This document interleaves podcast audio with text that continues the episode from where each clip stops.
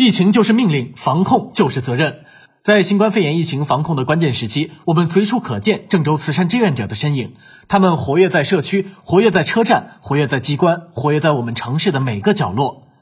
有这么一位慈善志愿者，在持续抗疫的两个月时间里，他的足迹踏遍了附近的社区，他的慈善精神让周边群众感到温暖。他就是郑州慈善玉兴慈善帮扶基金的创始人，郑州慈善志愿者张培公。